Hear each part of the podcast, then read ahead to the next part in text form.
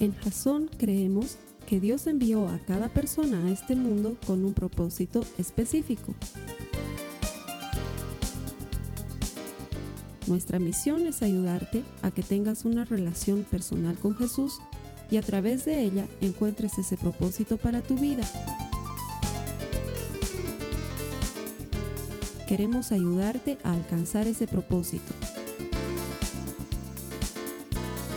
Es nuestra oración que este podcast te ayude a tener visión, a tener jazón.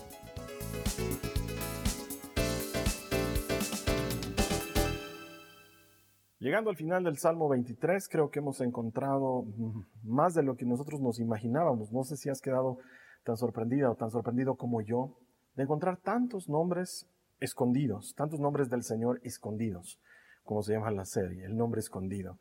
Y estoy seguro que cada uno de estos nombres nos ha proporcionado ánimo y esperanza. Y es que este salmo lo lees de corridas y es hermoso, pero estudias en él y encuentras tesoros indescriptibles como los que hemos encontrado. Y me animo a decir que hay más todavía y que si nos, nos dejásemos guiar por el Espíritu un tiempo más dentro de este salmo, seguro que encontramos muchas otras cosas más. Ojalá este sea el inicio de, no sé, pues sed y hambre por conocer más de su palabra y te dediques a ir más dentro en este salmo y en otros pasajes de las escrituras y le permitas al Señor enseñarte más. Las semanas anteriores hemos aprendido cómo el Señor ha escondido su nombre en, el salmo para dejarnos un lugar seguro, para ayudarnos en medio de las dificultades cuando atravesamos el callejón oscuro, pero esta semana el salmo termina y termina de una manera, creo, muy acorde al salmo. Nos muestra que el Señor es en sí mismo una habitación, es es ese lugar especial, no sé, más allá del, lugar seguro del que habíamos hablado dos semanas atrás, es ese lugar donde tú te sientes diferente y especial. Lo único que se me viene a la cabeza que sea similar a eso, eh, y no sé si lo hayas tenido en tu vida, es la casa de la abuelita. Eh, no todos han tenido una abuela espectacular. Em, en mi caso, eh, sí he tenido dos abuelitas extraordinarias. Una de ellas, no mi abuelita, mi abuelita, era la tía de mi papá, que yo le decía a mi abuelita Margarita. Y la otra, sí, la, la mamá de mi mamá, que es mi mamá María.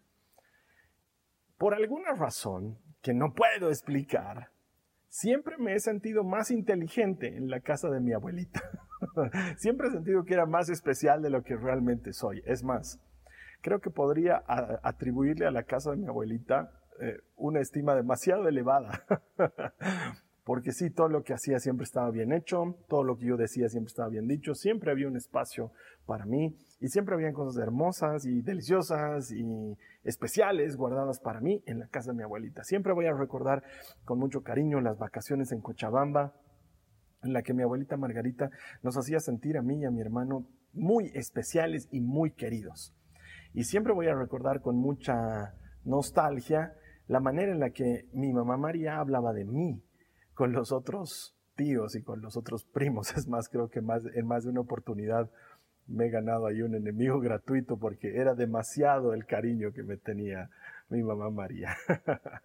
y mira, ¿sabes qué? Así está terminando el Salmo 23, mostrándote un lugar así. No, no me imagino otro lugar eh, que no sea este lugar familiar. Mira, por ejemplo, mis hijas han tenido la, bendición de tener abuelos, lo siguen teniendo, donde a ellas las han hecho sentir muy amadas y muy especiales. La casa de los abuelitos siempre ha tenido un dulce diferente que no tiene la casa normal. Sí, y no sé, cuando te vas haciendo grande, eh, seguramente en la adolescencia sueltas un poco eso que hay en la casa de la abuelita, pero mm, cuando te vas haciendo grande, luego recuerdas con añoranza y te das cuenta que si has tenido un abuelo, un abuelo espectacular, ha sido una bendición grande. ¿Sabes que la Biblia no tiene historias sobre abuelitas? Lo más cercano que vamos a encontrar es lo que te quiero, lo que te quiero contar hoy. Resulta ser, y lo debes conocer, que el rey David, antes de ser rey, trabajaba para Saúl en el palacio como músico, como salmista y como general de su ejército. Hacía ambas cosas. Y ya hubieron más de un par de veces en las que el rey Saúl, por envidia, por celos, quiso clavar a David en la pared, lanzándole su lanza. Y David la esquivó un par de veces ahí y, salvó la vida. Como si no estuviese claro que el rey Saúl quería matarlo, entre él y Jonatán, que eran muy amigos, y Jonatán era hijo de Saúl, habían urdido un plan por medio del cual Jonatán iba a averiguar si realmente Saúl quería matar a David. Y yo creo que estaba absolutamente claro. No sé por qué le dieron tantas vueltas al asunto. Pero al final David termina enterándose que sí, que es un hecho. Saúl quiere matarte y entonces decide huir del palacio. Y en lo que huye del palacio, ¿a dónde vas a ir? ¿Dónde irías tú? ¿Dónde irías tú si tienes problemas y dificultades a un lugar donde sabes que no te van a decir no, que eres especial y bienvenido, que te van a dar alimento, que te van a dar cobijo y probablemente te van a de alguna manera proveer de ayuda física, material, emocional, no sé, para que enfrentes tu dificultad. ¿Dónde irías tú? Bueno, pues David se fue al tabernáculo de reuniones. Él sentía que ese lugar no solamente era seguro, pero era el lugar especial donde él iba a conseguir todas estas cosas que necesitaba. Y cuando llega, al tabernáculo, estaba ahí el sumo sacerdote Ahimelech. Y se asusta de verlo a David solo, porque era normal ver al general del ejército con un ejército, pero no verlo solo. Entonces se asusta y le dice, ¿qué haces aquí solo? Y David le dice, mm, estoy en una misión secreta. Estoy en una misión secreta, el rey me ha mandado en una misión secreta y ha sido tan rápido el, encargo y tan inesperado que no tengo que comer. ¿No tendrás algo aquí para comer? Ahí Melech le ofrece y le dice, mira, lo único que te puedo ofrecer son los panes sagrados, que solamente los sacerdotes pueden comer, pero te los puedo dar a ti. ¿Por qué? ¿Qué tenía de especial David? Entonces David dice, sí, sí, acepto los panes, acepto, para mí, para mis hombres. Ahimelech le dice, solamente les pido que lo coman si no han, si no han tenido relaciones con sus mujeres. No, no, no, tranquilo. Cuando salimos en guerra no estamos en eso. Ok, te los doy, le dan los panes. Y David le dice, eh, por cierto, yo sé que soy un militar y todo eso, pero no tengo espada porque era tan urgente lo que me mandó hacer el rey que ni espada saqué. Ahimelech, yo me imagino así con cara de, ¿what? ¿Qué está pasando aquí? Le dice, bueno, por ser vos, David, porque no, no le ofreceríamos esto a cualquiera, pero tenemos la espada de Goliat. Ese Goliat al que tú mataste y esa espada que tú le quitaste. Está ahí guardada. Es lo único que te puedo ofrecer. Y David dice, ninguna como esa espada, dámela. Y se la entrega. Entonces, David sale del tabernáculo, bien alimentado, con armamento y con la bendición del sacerdote. es la historia más parecida a la casa de una abuelita que puedo encontrar, porque ahí David encontró ese lugar donde él es especial, ese lugar donde él eh, se siente bienvenido, se siente reconocido, se siente valorado, siente que no es cualquiera, ¿sí? Porque te aseguro, esos panes, esa espada, no se la hubieran dado a cualquiera, pero a David, claro, a David sí se la vamos a dar. De hecho, un poco más adelante en las escrituras de este pasaje que te estoy contando, eh, Ahimelech va a morir. Saúl lo va a matar. ¿Por qué? Por haberle dado comida y armas a David. Y la respuesta de Ahimelech antes de morir es, ¿cómo me iba a imaginar yo que el yerno, porque David estaba casado con la hija de Saúl, que el yerno del rey, el general de los ejércitos del rey, el que nos cuida y nos guarda, iba a ser enemigo del rey? Yo no tenía idea. Yo hice lo que tenía que hacer porque David es alguien especial. Y sabes qué? Esta es una manera en la que quiero introducirte a la historia del Salmo 23 en su conclusión, porque quiero que sepas, donde quiera que me estés escuchando, donde quiera que esté llegando este mensaje, en el momento en que esté llegando, no lo sé. El Señor quiere decirte esto, eres especial para mí. Mira lo que dice el Salmo 84 en los versos 1 al 12. Le voy a leer todo el salmo porque vale la pena. Dice, qué bella es tu morada, oh Señor de los ejércitos celestiales. Anhelo y hasta desfallezco de deseo por estar en los atrios del Señor. ¿Ves? Ese es el lugar donde tú te sientes especial. Con todo mi ser, mi cuerpo y mi alma, gritaré con alegría al Dios viviente. Hasta el gorrión encuentra un hogar y la golondrina construye nido y cría sus polluelos cerca de tu altar. Oh Señor de los ejércitos celestiales, mi Rey y mi Dios especial ha debido ser ese lugar. Qué alegría para los que pueden vivir en tu casa cantando siempre tus alabanzas. Qué alegría para los que reciben su fuerza del Señor. los que se proponen caminar hasta Jerusalén. Cuando anden por el valle del llanto, ¿te acuerdas? El valle por el que hemos caminado la semana pasada, se convertirá en un lugar de manantiales refrescantes. Las lluvias de otoño lo cubrirán de bendiciones. ¿Entiendes que toda esta figura de protección en medio de la dificultad siempre ha estado presente en el corazón de Dios para los suyos? Ellos se harán cada vez más fuertes y cada uno se presentará delante de Dios en Jerusalén. Oh Dios de los ejércitos celestiales, oye mi oración, escucha, oh Dios de Jacob. Oh Dios, mira con favor al rey nuestro escudo. Muestra bondad a quien has ungido. Un solo día en tus atrios, en esa casita de la abuelita, es mejor que mil en cualquier otro lugar. Quizás alguien ahí se esté enojando conmigo de que esté diciendo que la casa del Señor es como la casa de la abuelita. ¿Sabes qué? ¿Qué puedo hacer, hermanos? Ya, enójense. Prefiero ser un portero en la casa de mi Dios que vivir la buena vida en la casa de los perversos. Pues el Señor Dios es nuestro sol y nuestro escudo. Él nos da gracia y gloria. El Señor no negará ningún bien a quienes hacen lo que es correcto. Oh Señor de los ejércitos celestiales, qué alegría tienen los que confían en ti. Es que no me puedo imaginar porque tal vez es mi vivencia de chiquito es el lugar donde eres especial. La casa del Señor es ese lugar donde eres especial, donde siempre serás bienvenido, donde siempre serás bienvenida, donde hay alegría cuando tú te acercas, donde recibes protección, ayuda, cobijo, alimento, donde recibes todas estas cosas. Hasta el gorrión, hasta el pajarito, dice, quiere vivir ahí, de tan hermoso que es ese lugar. Qué felices los que tienen al Señor por su habitación, por su morada años atrás escuchaba una canción. La primera vez que la escuché la cantaba Danilo Montero. Es más, no sé de quién será la canción, pero la canción dice, Padre, en ti estoy en mi casa. No te puedo explicar lo que mueve en mi corazón el entender esta verdad bíblica. Que Dios quiere ser nuestra habitación, nuestra morada, donde nosotros habitemos. Y Él quiere ser quien habita en nosotros. ¿Entiendes esta imagen? Y esto está en el Salmo 23. De hecho, el Salmo 23 lo colgamos la semana pasada en el verso 5.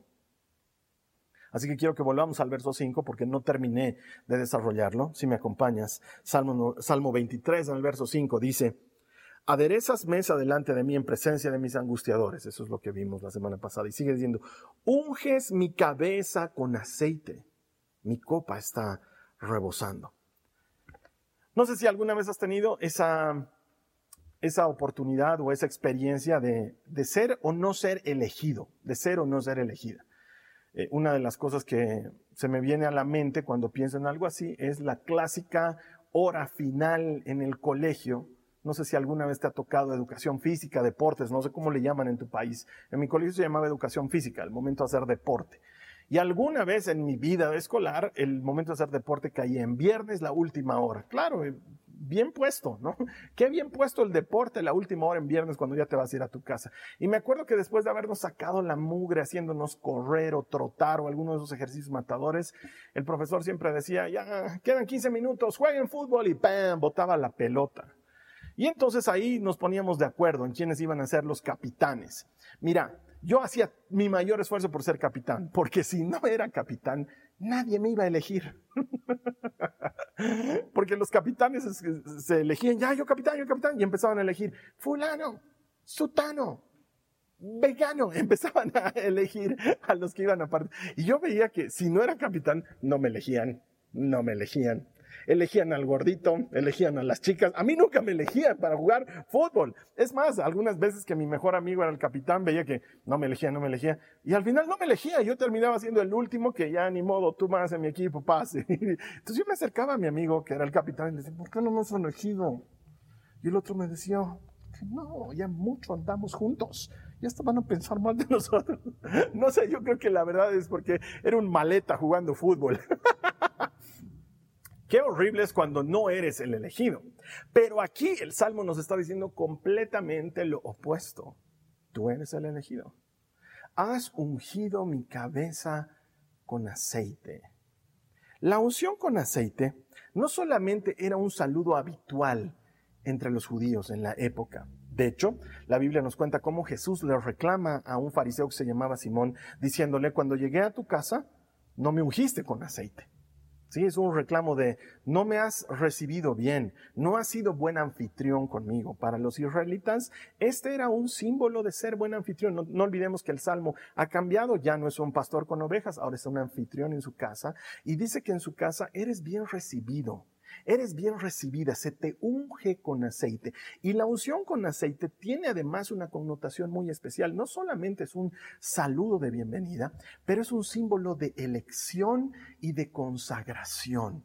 Hoy en día nosotros tenemos al Espíritu Santo en nuestras vidas y esa es nuestra elección y nuestra consagración. Pero para entonces el aceite era símbolo del Espíritu de Dios y cuando era derramado sobre la cabeza de alguien no solamente era una bienvenida, pero también era un símbolo de elección, de consagración, de ser apartado con un propósito y ahí tenemos otro nombre del Señor escondido.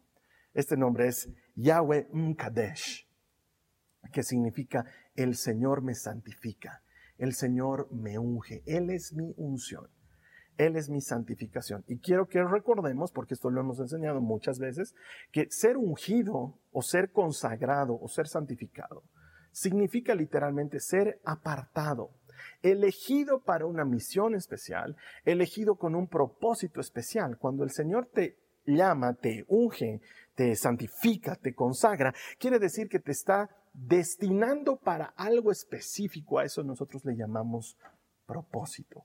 Y debes escuchar que siempre te decimos que el Señor tiene un propósito para tu vida. Yahweh Kadesh.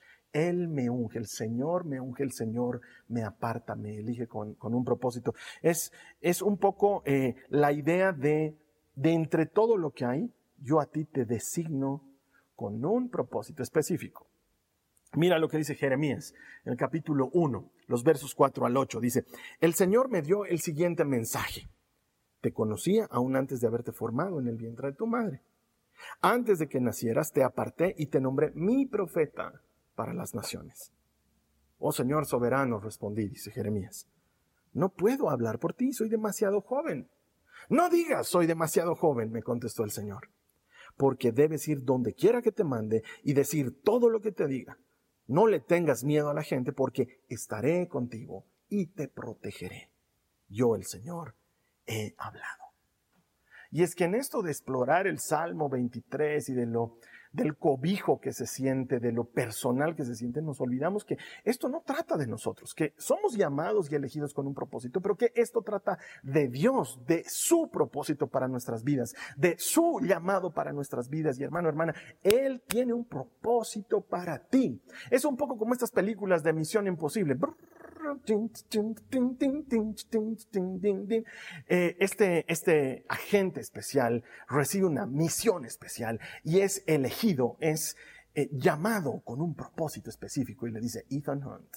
Las películas de ahora, porque antes era diferente, ¿no? Ethan Hunt tu misión, si decides aceptarla, es y pa, pa, videos y unos papeles que revisa y, y este es el equipo que vas a tener. Y sabes que eso mismo hace el Señor con nosotros. Él diseña una misión especial, un propósito específico y te escoge a ti. Escoger es Kadesh, ungir, es elegir, es consagrar, es santificar. Dios te ha elegido con un propósito. Si no, no estarías escuchando este mensaje. Él te ha llamado con un propósito y quiere que lo entiendas. Unges mi cabeza con aceite. En medio de mis problemas, has servido mi mesa y has decidido bendecirme y luego me muestras que tienes un propósito me gusta decirle siempre a la gente que Dios no da puntada sin hilo, que lo que Él está haciendo lo está haciendo persiguiendo algo más grande y si Él está permitiendo cosas en tu vida es por algo, no te desvíes de la meta original, se trata de Él y Él tiene un propósito para ti. No olvides eso, no estás aquí por casualidad.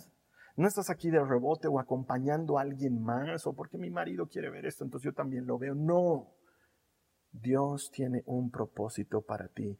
Yahweh Mkadesh. Él me elige, Él me santifica, Él me consagra. Y quizás como Jeremías diga, es que no tengo lo que hace falta. Jeremías dice, soy muy joven, ¿cómo voy a hablar de soy muy joven? Y el Señor le dice, no digas que eres muy joven porque yo voy a estar contigo y yo te voy a cuidar.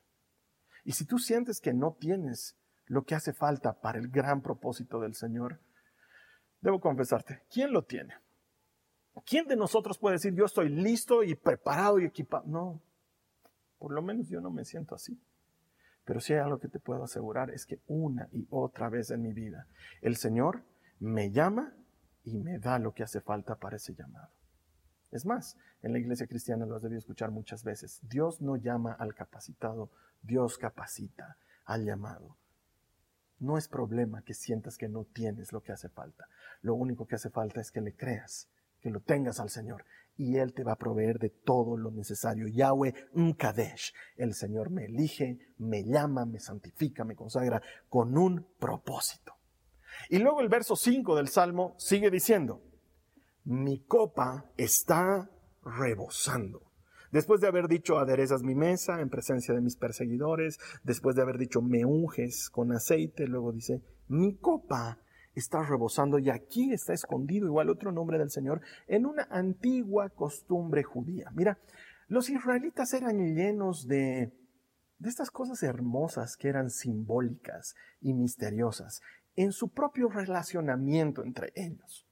Y una cosa muy simbólica en ese entonces era que la manera más correcta, más educada, más polite de decirte, sigue siendo bienvenido en mi casa, es que yo como anfitrión continúe sirviendo vino en tu copa. En el momento en que yo dejo de servir vino y tú estás tomando y el vino se acaba, se acaba, se acaba, es la manera, es la manera más correcta que yo tenía de decirte, la más educada, la más polite de decirte, ya andate, ya es tarde. Lo que aquí está diciendo el salmista es, no quieres que me vaya de tu casa. Porque mi copa no solamente está llena, está rebalsando. Es como que me estuvieses diciendo constantemente, Señor, quiero que te quedes aquí, quiero que vivas en mi presencia. Es una invitación del Señor a que no te apartes de su lado. Es la manera más poética de decirte, quiero que sigas conmigo. Y esta idea de rebosar habla de favoritismo. Esta idea de que la copa rebose habla de que gozas de un beneficio especial a los ojos del Señor. Por ejemplo, te pongo un par de historias bíblicas. Cuando los hermanos de José, debes conocer esta historia, los hijos de Jacob vendieron a José como esclavo. Y cuando fueron a Egipto y se encontraron con que su hermano era el rey, bueno, no era el rey, pero era el gobernador de Egipto, eh, fueron invitados por él a comer. Todavía no sabían que eran eh, eh, hermanos de José, o perdón, todavía ellos sabían que eran hermanos de José. Todavía no sabían que era José este, el gobernador. No lo habían reconocido. Y dice que cuando los hace sentar a la mesa, les sirve las porciones, pero a Benjamín le sirve cinco veces más. Era una manera de demostrarle que era su favorito. ¿Por qué? Porque ambos eran hijos de la misma mamá. No te olvides que Jacob tuvo cuatro esposas. Ay, Jacob. José y Benjamín eran hijos de Raquel, la esposa favorita de Jacob. Y entonces a manera de mostrarle José a Benjamín que era su favorito, le sirve cinco veces más. Y luego cuando les revela su identidad y los despacha con los sacos llenos de grano para llevar a su casa y a su padre, dice que a Benjamín le da más que a los demás hermanos. Esa es una manera de demostrar favoritismo. La copa rebosando es una manera de demostrar favoritismo, predilección, o como dirían en Santa Cruz, Él es mi adulado, dicen, ¿no ve? Es una manera de mostrar de que el Señor te adula, eres su, su preferido, su preferida te elige a ti y te tiene predilección. Eso es lo que nos está mostrando el Salmo. Y yo sé que eh, uno como papá trata de no mostrar predilección con los hijos porque no es correcto y además porque por lo menos yo no tengo predilección. Para mí la María Joaquina y la Nicole son iguales en amor y son iguales en todo lo que quiero darles en mi vida y lo que quiero hacer para ellas. Pero algunas veces, sobre todo los abuelitos, muestran predilección. Por eso sigo pensando en la idea de la casa de la abuelita, porque sabes que la predilección que tenía mi mamá María sobre mí era muy notoria. ¿No? Eh, por decir, había una reunión de, familia estaban los tíos y los primos y para todos traía algo, pero para mí traía un chocolatote, ¿no? me hacía odiar con mis primos porque se notaba a leguas que yo era su favorito y todos me decían, claro, porque tú eres el favorito. bueno, pues esto te está mostrando la figura de la copa, que esté rebosando. Es el nombre escondido del Señor, Yahweh Mana. Que significa el Señor es mi porción. El Señor es el pedazo que me toca. Y cuando Dios da, Él no se mide. Y tú eres un discípulo privilegiado, tú eres una sierva privilegiada del Señor. En su casa eres bienvenida, en su casa eres preferido. ¿Sabes qué? Es que en realidad el salmista se siente así. Él dice, mi copa está rebosando. En la casa del Señor me siento predilecto. Me hace recuerdo a Juan, el apóstol, que él se atribuye a sí mismo el título de el discípulo a quien Jesús amaba. Y yo estoy seguro que Jesús no mostraba predilección entre los discípulos. Y es más, si tú lees los evangelios, probablemente hasta parecería que más bien Pedro es, eh, no sé, pues el favorito, digamos. Pero Juan no lo sentía así. Juan sentía que él era el discípulo que Jesús amaba. Yo creo que esta es una manera en la que tú desarrollas tu intimidad con el Señor, porque el Señor no hace acepción de personas, Él no tiene favoritos, pero sin lugar a dudas, el Señor tiene íntimos. Es decir, todos somos iguales para Él y su amor es igual para nosotros. Pero si tú quieres pasar más tiempo con Él, eso es diferente. Si tú quieres descubrir más de su corazón, eso es diferente. Oye, hay gente que lee el Salmo 23 y lo pasa y nosotros hemos decidido ir más profundo. Y es que no todos hacen eso. Solamente Abraham, de entre los de su generación, decidió hacerle caso a Dios y arriesgarlo todo y dejar su parentela y su tierra para ir en pos de lo que el Señor le había prometido. Solamente Moisés, de entre sus hermanos, es el único que se animó a mover el status quo e incluso a buscar más allá del desierto la presencia del Señor. Es el único que se animó a subir al monte, es el único que se animó a cargar con la carga del pueblo, es el único.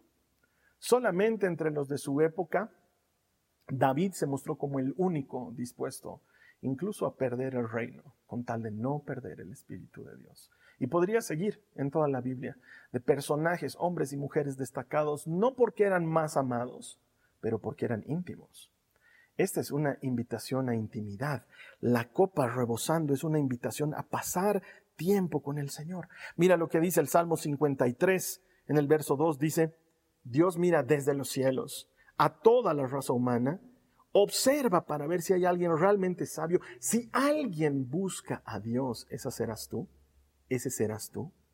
El que en medio de los demás dice, Señor, yo no me conformo con la prédica del domingo, yo quiero más. Yo no me conformo con el compartimiento bíblico de la semana, yo quiero más. Te busco en intimidad, te anhelo, busco tu corazón, quiero pasar tiempo contigo. Yo no me conformo con mi grupo de la semana, yo no me conformo con lo que yo quiero un poco más. Yo quiero más de ti. Y como consecuencia, ¿entiendes? Descubres que tu copa está rebosando. Que de alguna manera eres el discípulo amado, eres la discípula amada. ¿Por qué? Porque Dios no tiene favoritos, pero sí tiene íntimos. Yahweh mana. Él es mi porción. Es lo que me quiero servir. Qué hermoso. Y el Salmo luego termina en el verso 6 diciendo, ciertamente el bien y la misericordia me seguirán todos los días de mi vida, y en la casa de Jehová moraré por largos días. Este nombre escondido, porque ahí también hay otro nombre escondido, el último que tengo, se pronuncia un poco difícil, es como Jasón. Jasón no se debería pronunciar Jasón, se debería pronunciar Jasón, porque así lo pronunciaban, Jasón. Entonces este nombre se pronuncia Yahweh Heilek, Heilek, así gutural, Heilek, que literalmente significa el Señor es mi herencia, es mi recompensa. Esta idea de el bien y la misericordia me, literalmente en hebreo dice, me perseguirán todos los días de mi vida y en la casa del Señor me quedaré a vivir. ¿Es un premio? Es una recompensa es cuando tú y yo encontramos en el Señor nuestra herencia, nuestra recompensa. No, no, la bendición no está en el mejor trabajo o en la casa o en el auto, ni siquiera en la familia unida o en el viaje. La bendición, el premio, la herencia, la recompensa es el Señor, es tenerlo a Él. Él es mi herencia, Él es mi recompensa. Él está queriendo bendecirte. El salmo termina diciéndote que ya no eres un visitante de la casa, que ahora eres un habitante de la casa. En la casa del Señor moraré por largos días y sigue hablando en futuro. No es ahora en la casa del Señor vivo, sino es en la casa del Señor viviré.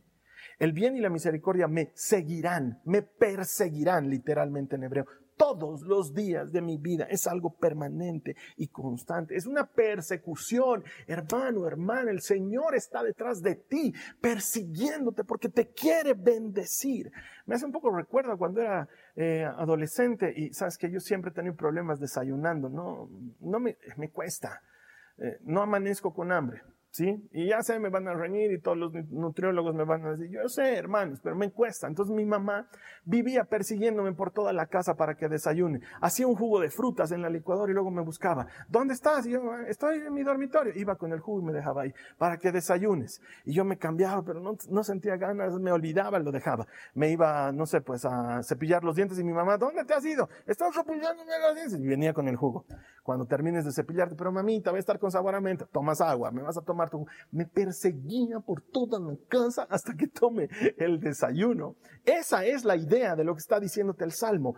El bien y la misericordia están detrás de mí, me están buscando, me van a alcanzar. Es como ese dibujo animado, ¿te acuerdas? Del el zorrillo francés Pepe Le Pew. ¿Te acuerdas? Que ahora ha sido difamado por ser acosador. Dios mío, ¿quién entiende las generaciones actuales? Es un dibujo animado que está mostrando que el amor no se da por vencido. Yo no le veo nada a la cosa. Pero bueno, eh, una gatita, por alguna de esas cosas de los dibujos animados, eh, se manchaba desde la cabeza hasta la punta de la cola con una franja blanca de pintura. Lo que hacía que Pepe Le Pew piense que era una zorrilla como él y entonces empezaba a perseguirla durante todo el programa y eh, la, gatita se escondía en un, no sé, en un turril y ahí adentro estaba Pepe Le Pew encendía un encendedor. Hola, hermosa, estoy aquí para darte amor. Y luego la gatita salía disparada y se escondía debajo de un árbol en un parque y ahí pasaba hecho al vendedor de algodones, Pepe Le Pew, amor, amor, te busco y te traigo azúcar, cosas por el estilo, ¿sabes? que ese no se daba por vencido, como no se da por vencido el amor que el Señor siente por ti. El bien y la misericordia te están persiguiendo. ¿Qué tal si te dejas alcanzar? Ay, Carlos Alberto, pero yo estoy sufriendo tanto, ay, yo estoy viviendo tantas dificultades. Te creo, lo entiendo. Pero aún en medio de esas dificultades, Él quiere servir tu mesa para que comas. Él quiere alcanzarte con el bien y la misericordia.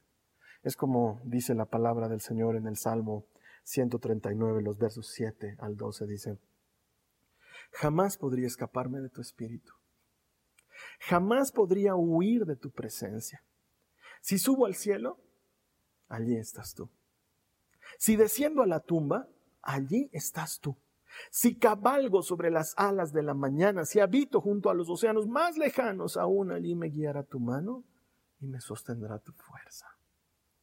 Podría pedirle a la oscuridad que me ocultara y a la luz que me rodea que se convirtiera en noche, pero ni siquiera en la oscuridad puedo esconderme de ti. Para ti, la noche es tan brillante como el día. La oscuridad y la luz son lo mismo. Para ti, no puedo escapar de tu amor, le dice el salmista. Es el mismo salmista, solamente que en este pasaje le está diciendo, no puedo escapar de tu amor, no puedo escapar de lo que tienes para mí. Salmo 23, ciertamente el bien y la misericordia me perseguirán todos los días de mi vida. ¿Qué tal si te dejas alcanzar por el bien y la misericordia? Yahweh Él es mi recompensa, Él es mi porción, Él es mi herencia. Déjate alcanzar por el Señor. Déjate alcanzar por su mano de bendición. Haz un alto. Dile, Señor, he estado persiguiendo otras cosas. No sé qué estás persiguiendo. Porque en medio de las dificultades nuestro corazón se desespera por cosas que no debería desesperarse. ¿Qué tal si le das un alto, paras y le dices, Señor, alcánzame? Señor, me dejo encontrar. Este salmo ha sido eso ha sido como un paquete de bendiciones persiguiéndote como un paquete de regalos infinitos que no se terminan, nombres tras nombres del Señor, escondidos para mostrarte que Él te ama, que Él es tu pastor, que Él te cuida, que Él te bendice, que Él te alimenta, que Él te está persiguiendo. ¿Qué tal si después de haberlo estudiado tantas semanas nos dejamos alcanzar por ese amor? Quiero terminar con esto. El salmista ha entendido que el Señor es la recompensa no la salud, no el dinero, no la familia, y nada de eso es necesariamente malo. Pero ¿de qué sirve que tenga todo eso si no te tengo, Señor? ¿Sabes qué es lo que quiero? Estar contigo. Por eso quiero terminar con este salmo que dice la esencia de lo que nos ha dicho el Salmo 23. Salmo 27, los versos 4 al 6, dice, lo único que le pido al Señor, lo que más anhelo, no es casa, no es auto, no es familia, no es salud, no es... Lo que más anhelo es vivir en la casa del Señor todos los días de mi vida, deleitándome en la perfección del Señor y meditando dentro de su templo. Ahí quiero estar, pues Él me ocultará allí cuando vengan dificultades. Me esconderá en su santuario me pondrá en una roca alta donde nadie me alcanzará. Entonces mantendré mi cabeza en alto por encima de los enemigos que me rodean. En su santuario ofreceré sacrificios con gritos de alegría y con música cantaré y alabaré al Señor. Por eso, perdón si mi ejemplo, si mi ilustración es tan pobre como la casa de la abuelita. Abuelita, sálvame cuando tu mamá está detrás de ti porque has hecho algo malo, Como David, corriendo al templo cuando Saúl quiere matarlo. Allí es donde quiero estar, donde sé que soy especial, donde sé que soy bienvenido, donde sé que hay un lugar para mí. Bueno, pues puedo asegurarte con la promesa de Jesús en Juan 14 que Él tiene un lugar para ti, para que ahí donde esté Él, estés tú también siempre junto a Él. Quisiera cerrar orando. ¿Me permites? Vamos a decirle al Señor, Señor, tú eres ese lugar, esa habitación donde yo soy el discípulo amado, donde yo soy la discípula amada. Así me siento en tu presencia. Me detengo, me dejo alcanzar. Sé que no quieres que me aparte. Mi copa está rebosando. Me has elegido, me has dado un propósito. ¿Quieres que hagamos eso? Oremos. Señor, te doy gracias por las personas que han estado escuchando este mensaje. Te doy gracias, Señor, porque sé que de una u otra forma has sembrado en su corazón esta verdad. Que tú, Señor, les has elegido con un propósito. Que para ti, Señor, son especiales. Que para ti, Señor, son muy amados. Señor, bendíceles. Bendíceles, alcánzales con tu bien y con tu misericordia. Y aquí tú dile conmigo al Señor, ayúdame a orar, dile, Señor Jesús, gracias por llamarme con un propósito. Gracias por elegirme. Tú eres mi porción y mi herencia. Señor, tú eres lo que yo quiero servirme y mi recompensa al mismo tiempo. Dios, en ti me siento especial. Me detengo que tu amor y tu bendición me alcancen. Gracias Jesús. Ah, mi hermano, mi hermana, hemos terminado una serie que creo que ha sido de mucho refresco y ha sido muy especial. Espero que lo haya sido para ti también. La siguiente semana estamos comenzando ya nuestra serie navideña porque, wow, ya estamos llegando a la época de Navidad. Así que voy a estar esperándote aquí en Jason para compartir más de la palabra de Dios. En tanto, por favor, me ayudas a compartir este mensaje con alguien más. De, de veras te lo pido. Por favor. Hay gente que no me está haciendo caso. Las métricas me lo dicen nos ayudas a llegar a lugares donde no hemos llegado todavía. Nos ayudas a compartir el mensaje de la verdad, de la palabra de Dios, de la esperanza que hay en Jesucristo. Sumate a todos los que hacemos esto para celebrar juntos que todo el que encuentra a Dios encuentra vida. ¿Me ayudas? Y te voy a estar esperando aquí en la siguiente Esta ha sido una producción de Jason Cristianos con Propósito. Para mayor información sobre nuestra iglesia o sobre el propósito de Dios para tu vida, visita nuestro sitio web www.jason.info. Allí encontrarás muchos recursos para animarte en tu relación con Dios enseñanzas, nuestro blog, prédicas y mucho más. Te lo deletreamos www.jazon.info. También puedes visitarnos en nuestro sitio en Facebook www.facebook.com barra Que Dios te bendiga abundantemente. Muchas gracias.